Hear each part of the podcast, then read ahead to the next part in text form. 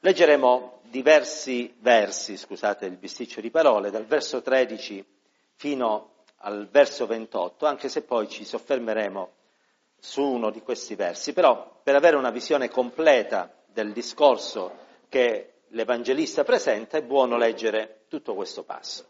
Matteo 16, dal verso 13 fino alla conclusione del capitolo. A Dio vada la gloria. Poi Gesù, giunto nei dintorni di Cesarea di Filippo, domandò ai suoi discepoli chi dice la gente che sia il figlio dell'uomo. Ed essi risposero, alcuni dicono Giovanni il Battista, altri Elia, altri Geremia o uno dei profeti. Ed egli disse loro, e voi chi dite che io sia? Simon Pietro rispose, tu sei il Cristo, il figlio del Dio vivente. E Gesù replicando gli disse, tu sei beato Simone, figlio di Giona, perché non la carne e il sangue ti hanno rivelato queste cose, ma il Padre mio che è nei cieli. E anch'io ti dico, tu sei Pietro, e su questa pietra edificherò la mia chiesa, e le porte dell'Ades non la potranno vincere. Ti darò le chiavi del regno dei cieli, tutto ciò che legherai in terra sarà legato nei cieli, tutto ciò che scioglierai in terra sarà sciolto nei cieli. E allora ordinò ai suoi discepoli di non dire a nessuno che egli era il Cristo. Da allora Gesù cominciò a spiegare ai suoi discepoli che doveva andare a Gerusalemme e soffrire molte cose da parte degli anziani, dei capi dei sacerdoti, degli scribi, ed essere ucciso e risuscitare il terzo giorno. E Pietro, trattolo da parte, cominciò a rimproverarlo, dicendolo, Dio, non voglia, Signore, questo non ti avverrà mai. Ma Gesù voltatosi disse a Pietro, vattene via da me, Satana, tu sei di scandalo. Tu non hai il senso delle cose di Dio, ma delle cose degli uomini. E allora Gesù disse ai suoi discepoli, se uno vuole venire dietro a me, rinunzi a se stesso, prenda la sua croce e mi segua, perché chi vorrà salvare la sua vita la perderà, ma chi avrà perduto la sua vita per amore mio la troverà. Che gioverà un uomo se, dopo aver guadagnato tutto il mondo, perde l'anima sua? O che cosa darà l'uomo in cambio dell'anima sua? Perché il figlio dell'uomo verrà nella gloria del Padre suo con i suoi angeli e allora renderà a ciascuno secondo l'opera sua. In verità vi dico che alcuni di coloro che sono qui presenti non gusteranno la morte finché non abbiano visto il figlio dell'uomo venire nel suo regno. Amen. Preghiamo il Signore.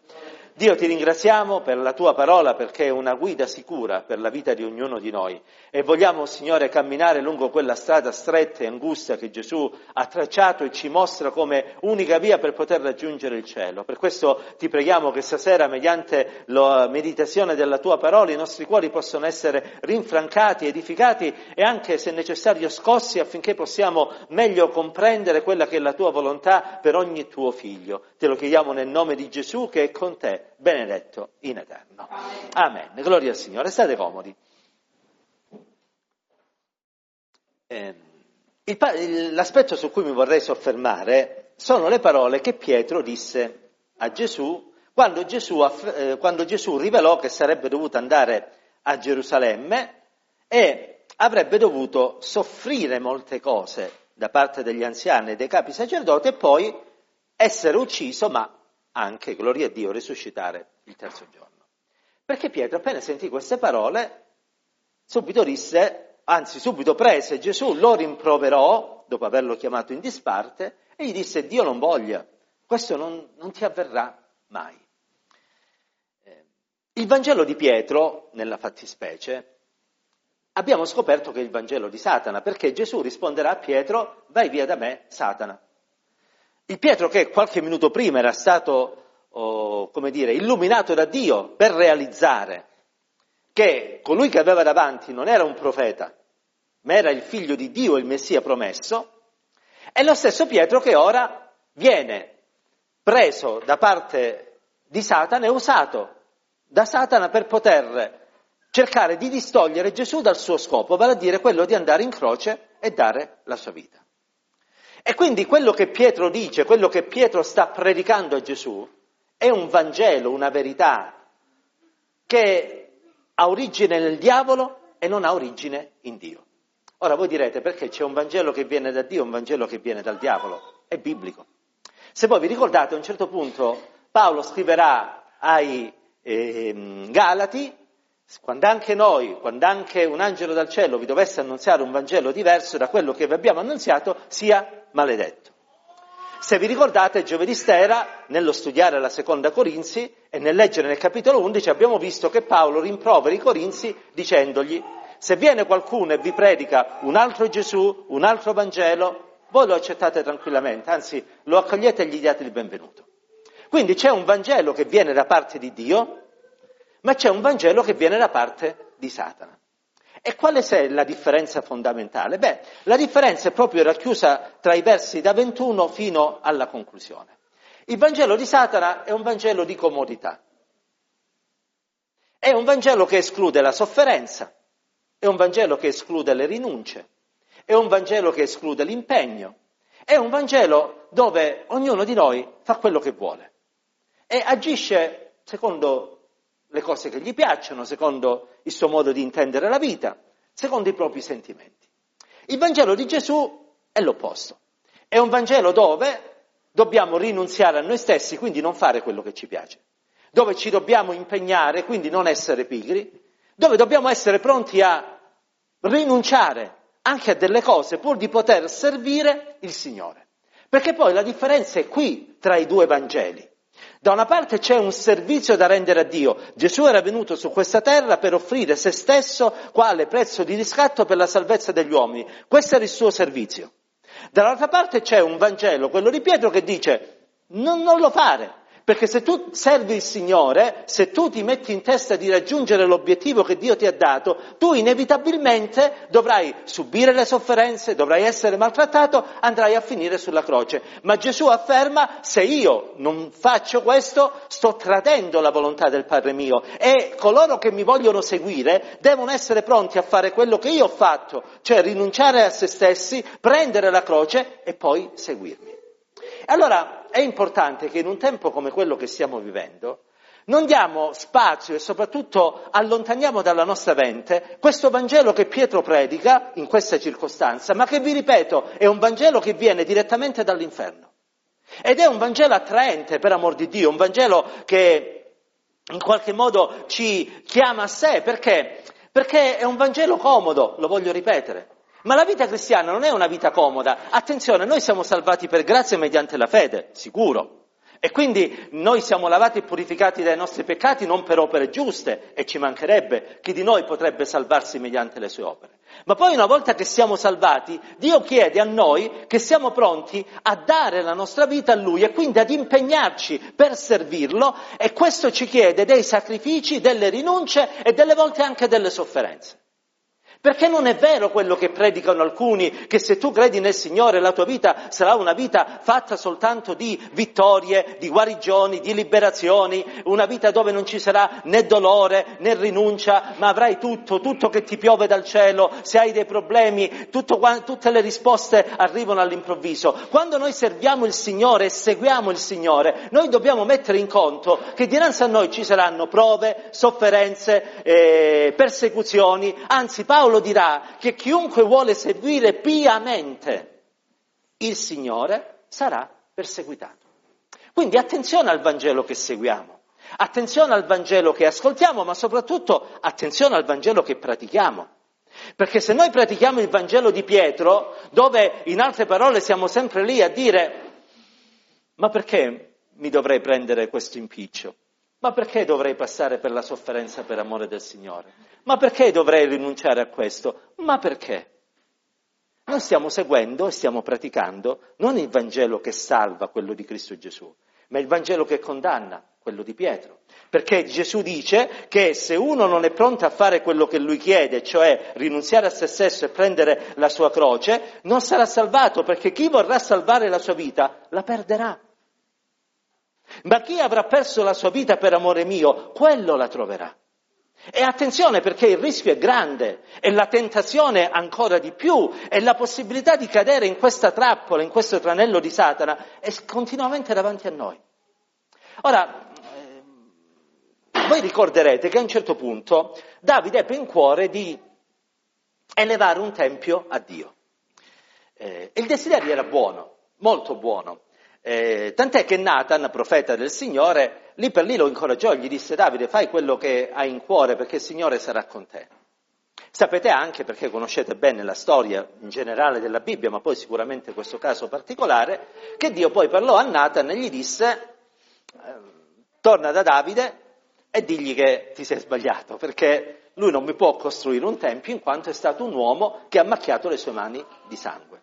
Sarà suo figlio Salomone che lo costruirà. Davide si impegnerà però a preparare ogni cosa affinché quando Salomone arriva quel tempio possa essere edificato. In altre parole, Salomone si è trovato tutto pronto, la tavola apparecchiata. Doveva soltanto prendere ogni cosa e montarla. E Salomone, saggiamente, facendosi aiutare dai migliori artigiani del tempo, secondo un principio che non dobbiamo mai dimenticare. Quando si fa qualcosa per il Signore, bisogna fare nel modo migliore possibile, perché al Signore va dato il meglio. Non possiamo dare il peggio negli scarti, dobbiamo dare il meglio, perché Lui è un grande Dio ed è degno del meglio. E Salomone prende, costruisce questo tempio, ma dove lo costruisce? Lo leggevo proprio l'altro ieri mattina, in seconda cronaca, capitolo 3, verso 1. Dice che Salomone cominciò a costruire la casa del Signore a Gerusalemme, e questo lo sappiamo, sul monte Moria. Qual era questo monte? È il monte dove il Signore era apparso a Davide suo padre, nel luogo dove aveva preparato nell'aia di Orna, nel Gebuseo, eh, il sacrificio da dare a Dio ed egli cominciò la costruzione del Tempio il secondo giorno del secondo mese. Quindi il Tempio viene costruito esattamente laddove Davide aveva fatto un sacrificio, nell'aia, nell'aia scusate, di Ornan. Ma perché Davide dovette fare questo sacrificio? E soprattutto quest'aia di Ornan, che cosa ci ricorda? C'è un momento della vita di Davide in cui eh, si lascia prendere un po' la mano e va da Joab e gli dice, senti Joab, io voglio sapere quanti siamo, perché mi voglio regolare i fatti miei. Joab, che non era un personaggio limpidissimo, ma era una persona intelligente, gli disse, Davide, ma che ti metti a fare? Il Signore finora ci ha aiutato, ci ha guidato, ci ha dato le vittorie, Metterti a contare gli uomini non serve a niente, ma Davide, ingannato anche da Satana che si era scagliato contro il popolo di Israele, disse no, no, dobbiamo fare il censimento. Davide, in altre parole, voleva vedere quali forze, eh, su quali forze, scusate, poteva contare. E fu una caduta, perché leggiamo in prima colonna che 21.7 che questo dispiacque al Signore. Perché come Davide aveva sempre con, eh, confidato non sulla sua forza e non sulla forza dell'esercito, ma su Dio.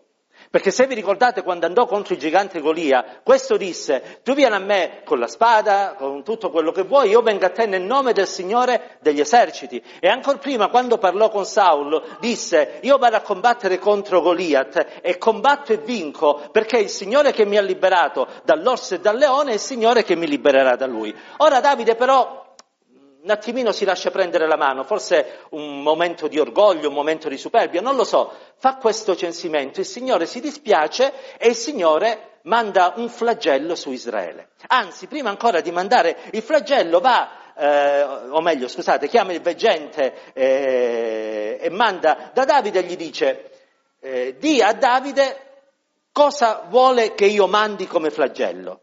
Eh, perché io gli propongo tre cose e ne deve scegliere una. E cioè o tre anni di carestia, o tre mesi durante i quali i suoi avversari avrebbero fatto scempio di lui, oppure tre giorni di spada del Signore, cioè di peste nel paese, durante i quali l'angelo del Signore porterà la distruzione in tutto il territorio di Israele. Davide ci pensa e poi fa una decisione intelligente e saggia. Dice, è meglio che cado nelle mani di Dio che nelle mani degli uomini. Perché? Conosco il Signore che è misericordioso e so che eh, se il mio cuore si pentirà, lui mi perdonerà e distoglierà la sua ira da Israele. Ma se cado nelle mani degli uomini, scampo non ne avrò. E così dirà al profeta, al veggente, gli dirà, fa una cosa, torna dal Signore e digli, scelgo tre giorni della tua punizione. E leggiamo in prima cronaca 21, 15 che Dio mandò un angelo a Gerusalemme per distruggerla e come questi si disponeva a distruggerla, il Signore gettò lo sguardo su Gerusalemme e si pentì della calamità che aveva inflitto e disse all'angelo distruttore basta ritira la tua mano. E l'angelo del Signore si trovava presso l'aia di Ornan il Gebuseo. Quell'aia dove poi lui costruirà il Tempio. Ora voi sapete che secondo la Bibbia il Tempio siamo noi. Pietro infatti dirà che ci dobbiamo accostare a Cristo, pietra vivente, eh, anche noi come pietre viventi, per formare una casa spirituale, un tempio al Signore. E quindi noi credenti, che siamo il Tempio di Dio, individualmente come comunità, siamo quel Tempio spirituale che ha preso il posto del Tempio di Davide, o meglio di Salomone. E come il Tempio di Salomone era costruito sull'aia di Ornan, così il nostro Tempio, il nostro servizio, la nostra lode deve essere costruita sull'aia di Ornan. Ma cosa vuol dire costruirla sull'aia di Ornan? O di Arauna, a secondo di quello che vi viene. Vuol dire che quando Davide vide che il Signore aveva deciso di fermarsi, sub, andò subito lì sul luogo dove l'angelo si era fermato, appunto da Ornan, e disse io voglio offrire un sacrificio al Signore. E Arauna, Ornan, a seconda se leggete in Samuele o in cronache, gli disse, re, prendi tutto quello che vuoi, è tutto tuo. E mi viene a chiedere le cose. Sapete, vi ricordate bene cosa Davide gli disse, no? Davide gli disse, no, no, io farò il sacrificio, e tutto quello che io userò per il sacrificio, compresa la toaia, io la compro. Perché io non offrirò mai qualcosa al Signore che non mi sia costato. Perché non sarebbe più una mia offerta, non sarebbe più un mio sacrificio, ma sarebbe il tuo sacrificio, la tua offerta.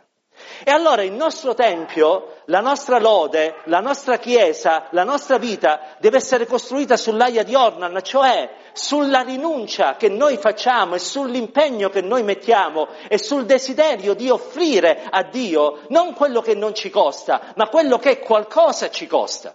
Perché se vogliamo servire il Signore non possiamo pensare che possiamo continuare a vivere senza impegnarci, senza rinunciare, senza mettere da parte desideri, hobby, impegni ed altro. Se vogliamo servire il Signore, se vogliamo essere un tempio del Signore, se questa Chiesa vogliamo che sia un luogo dove la gloria di Dio si manifesta, noi dobbiamo essere pronti ad offrire qualcosa che ci costa.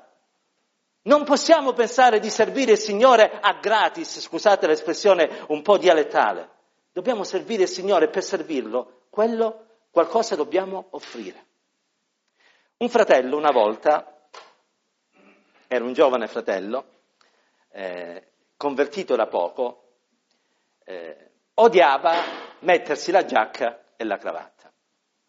E i fratelli, erano altri tempi quando sapete se si andava in chiesa bisognava usare giacca e cravatta. Forse qualcuno di voi se lo ricorderà, perché bisogna onorare il Signore. E i fratelli gli facevano, fratello, ma devi venire vestito? No, fratello. Che succede? Questo qua era un giovane studente, anche abbastanza capace, e vinse una borsa di studio. Tra l'altro oh, vinse la borsa di studio più alta, era il primo, insomma, in questa graduatoria, perché era all'università. E quando oh, lo contattarono per dargli le congratulazioni, gli dissero verrai perché si farà una premiazione e mi raccomando, vieni vestito in giacca e cravatta. E naturalmente questo fratello la giacca e la cravatta la dovette comprare. E la premiazione sarebbe stata il lunedì. Lui sabato andò, si comprò questa giacca e la cravatta e mentre andava in casa sentiva qualcosa che lo accusava. Tu per andare alla premiazione la giacca e la cravatta te la metti. Per andare nella casa del Signore, la giacca e la cravatta non te la metti. Si è sentito talmente accusato che lui la domenica è andato in giacca e cravatta in chiesa, perché pensò e disse e fece di questo il motto della sua vita. Se lo posso fare per gli altri, a maggior ragione lo devo poter fare per il Signore. Ora, quanti sacrifici facciamo per gli altri? Per i figli, per i nipoti, per gli zii, per i cugini, per i parenti, sul lavoro, sullo studio. Quanti sacrifici facciamo? E nessuno di noi rinuncia a fare questi sacrifici perché lo facciamo con amore, sono i nostri figli, sono eh, i nostri genitori, è il lavoro che ci permette di poterci sostenere ogni giorno ed è giusto fare tutto questo. Ma se fratello mio, sorella mia, tu sei pronto a fare questi sacrifici per il lavoro, per i figli, per i genitori, per eh, gli amici, la posso dire una cosa? Ancora di più devo essere, devi essere pronto o pronta a farlo per il Signore. Perché il Signore non può venire dopo, né gli amici, né i nipoti, né i parenti, né i fratelli, né le sorelle, né il padre, né la madre, perché chi ama padre, madre, fratelli, sorelle, campi più di me, disse Gesù, non sono parole mie, non è degno di me. E allora, se vogliamo seguire il Signore, noi dobbiamo costruire la nostra vita sull'aia di Ornan, sul sacrificio, sulla disponibilità a rinunciare, sull'idea che dobbiamo essere pronti a pagare il prezzo necessario per servire il Signore. E questo riguarda tutti gli aspetti, fratelli e sorelle. Se vogliamo avere tempo per pregare, dobbiamo essere pronti a rinunciare a tutto il tempo che, pre- che eh, eh, perdiamo dietro a mille cose che non sono utili, che non edificano e che ci dominano. Se vogliamo trovare il tempo per leggere la Bibbia, dobbiamo rinunciare a mille cose che non hanno nessun valore se non terreno e quindi effimero. Se vogliamo trovare il tempo per evangelizzare, per venire in chiesa a servire il Signore, per poter fare qualunque cosa alla gloria di Dio, dobbiamo essere pronti a rinunciare, a costruire la nostra vita sull'aia di Ornan, sull'impegno, sul sacrificio. Perché altrimenti noi ci ritroveremo a seguire non il Vangelo di Gesù Cristo, ma il Vangelo di Pietro. Non andare a Gerusalemme. Non vale la pena. Visto che già lo sai, che là ti maltratteranno, che ti uccideranno e che ti tratteranno male, non ci andare. Signore, mi meraviglio di te che sei tanto intelligente. Ma Gesù disse, io ci devo andare. E anzi gli disse, allontanati da me, Satana, perché tu mi sei di scandalo, cioè sei un ostacolo. E quando i pensieri arrivano, che quelle scuse che riusciamo a elaborare o che ci vengono suggerite per non servire il Signore, quello è Satana. Tutte quelle cose che noi riusciamo a trovare per evitare di impegnarci nell'opera di Dio, quello è Satana, che con i suoi suggerimenti si può servire anche del primo Pietro che passa per, poterci, eh, per poter far sì che quello diventa uno scandalo, un intoppo, un impaccio, un impedimento al servizio che il Signore ci chiama. Allora quale Vangelo stiamo seguendo? Il Vangelo di Gesù Cristo o il Vangelo di Pietro? Dove stiamo costruendo la nostra vita? Sul sacrificio o sulle comunità? Per cui poi il Signore, se c'è spazio c'è spazio, se no il Signore capisce e io penso che il Signore capisce davvero. O mi sbaglio? Che dite voi? Il Signore sa, io credo che il Signore sa davvero. Il Signore vede ogni cosa e io credo che il Signore vede ogni cosa. Vede se quello che faccio, se nella vita che vivo, scusate, metto il Signore al primo posto oppure Lui viene all'ultimo posto. Sa se faccio mille sacrifici per gli altri e per Lui non ne faccio neanche uno. Comprende da lontano tutti i pensieri che elaborano nella mia mente, magari le scuse che trovo, il Signore sa davvero, conosce davvero, vede davvero. E allora non seguiamo i suggerimenti di Satana, né adottiamo il Vangelo di Pietro, ma seguiamo il Vangelo di Gesù Cristo, perché quello ci porterà in cielo. Gli altri Evangeli, gli altri Gesù, gli altri spiriti, mi riallaccio sempre allo studio di giovedì scorso, non devono trovare spazio nella nostra vita, perché quelli sono confezionati direttamente nelle tenebre e puzzano di zolfo, quello zolfo che arde nello stagno ardente eh, di fuoco che è la genna e la morte seconda. Dovremmo forse subire qualche, scusate, dovremmo forse rinunciare a qualcosa, più di una, ma ne varrà la pena, perché nessuno di quelli che rinuncia per amore di Cristo a qualcosa ehm, eh, nessuno di quelli che rinuncia per amore di Cristo a qualcosa rimarrà in credito verso il Signore. Pietro un giorno glielo dirà e concludo, Signore, noi abbiamo lasciato tutto, abbiamo lasciato ogni cosa per seguirti, che ne sarà di noi? E Gesù gli disse Pietro, che ne dici? Sappi che su questa terra tu troverai madre, padri, fratelli, figli, sorelle, cento volte tanto, e soprattutto nel cielo troverai la vita eterna. È una scelta difficile ma necessaria e importante, che vogliamo fare con l'aiuto del Signore perché con le nostre forze non riusciremo a farlo. E soprattutto vogliamo far sì che il Signore possa essere il Signore della nostra vita e possiamo seguire e servirlo fino all'ultimo respiro, perché poi quando lasceremo questa terra o il Signore tornerà, entreremo nella Gerusalemme celeste e sentiremo quelle parole. Bene hai fatto, fedele servitore. fedele servitore. Entra nella gioia del tuo Signore. Sarà bello, fratelli. Perciò dobbiamo essere pronti a tutto, per amore di colui che tutto ha dato per la nostra salvezza. Preghiamo il Signore. Chiudiamo i nostri occhi, chiniamo il nostro capo e adoriamo il Signore con tutto il nostro cuore.